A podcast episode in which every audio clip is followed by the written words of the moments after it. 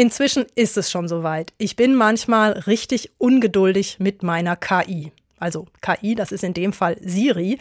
Manchmal dauert es einfach echt lange, bis sie auf das reagiert, was ich von ihr will. Oder wenn ich sie zum Beispiel bitte, einen bestimmten Song aus meiner Musikbibliothek zu spielen und sie dann antwortet in einem langen Monolog, es tut mir leid, aber den Song XY konnte ich in deiner Musikbibliothek leider nicht finden. Und ich bin mir aber sicher, der ist da.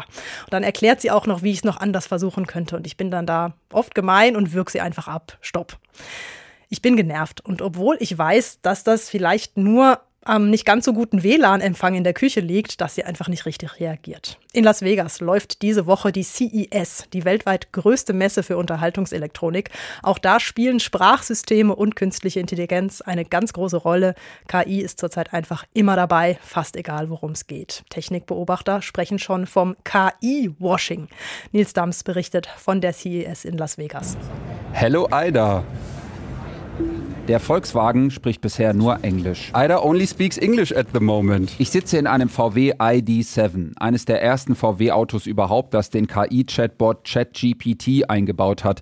In den nächsten Monaten sollen aber immer mehr Modelle mit der KI von OpenAI ausgestattet werden. Damit kann ich die Heizung steuern. I'm cold. Okay, warming the left front side now.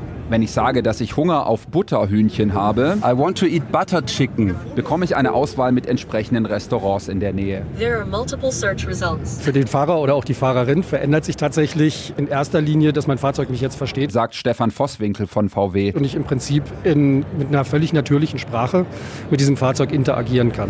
Das heißt, die Verständigung wird viel besser. Navigation oder Heizung konnten auch schon mit bisherigen Sprachsystemen mehr oder weniger gut gesteuert werden. ChatGPT antwortet auf praktisch alles. Auch auf Fragen, die nicht unbedingt direkt was mit dem Auto oder der Fahrt zu tun haben müssen. I need an Ich muss meiner Freundin erklären, dass ich zu spät bin. Was kann ich ihr sagen? Ich brauche die Antwort in einem Satz. ChatGPT, antwortet. Es gab unvorhersehbare Umstände, die die Verspätung verursacht haben. Brauche ich denn äh, Internetzugang, wenn ich das benutzen will, irgendwo im Tunnel oder so? Funktioniert das trotzdem? Nee, Auch Mercedes setzt auf virtuelle KI-Assistenten im Auto und testet auch ChatGPT, allerdings bisher nur in den USA. Mercedes-Technikchef Markus Schäfer. Es war eine einseitige Kommunikation von Mensch mit der Maschine.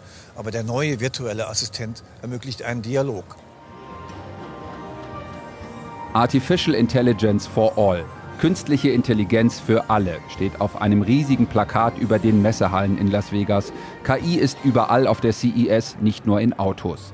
Es gibt KI-gestützte Roboter, die Haustiere mit Futter versorgen. Eine Firma aus den USA entwickelt Brillen, die Untertitel in den Gläsern einblenden. Gedacht für Gehörlose, die damit in Echtzeit lesen können, was ein Gesprächspartner sagt.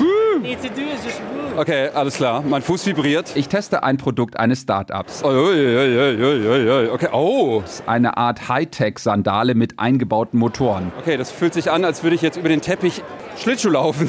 Man ist tatsächlich schneller. KI soll die Schuhe stabilisieren und dafür sorgen, dass ich nicht umkippe.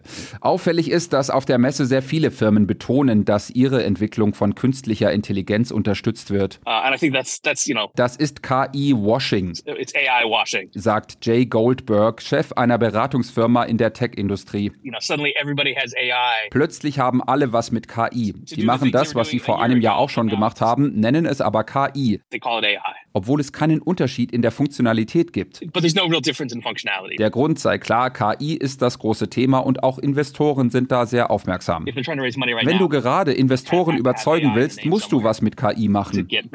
Stefan Holzhauer ist für Siemens auf der CES. Ich glaube, viele Startups behaupten jetzt, dass da KI drin steht. Und du siehst überall Folien, wo das auch wirklich groß so angekündigt wird. Sein Job ist es, mögliche Kooperationen des Konzerns mit innovativen Startups anzubahnen. Aber man muss schon anfangen, auch mit diesem Thema zu spielen oder zwei, drei kritische Rückfragen zu stellen. Denn nicht alles ist wirklich AI ne? oder KI.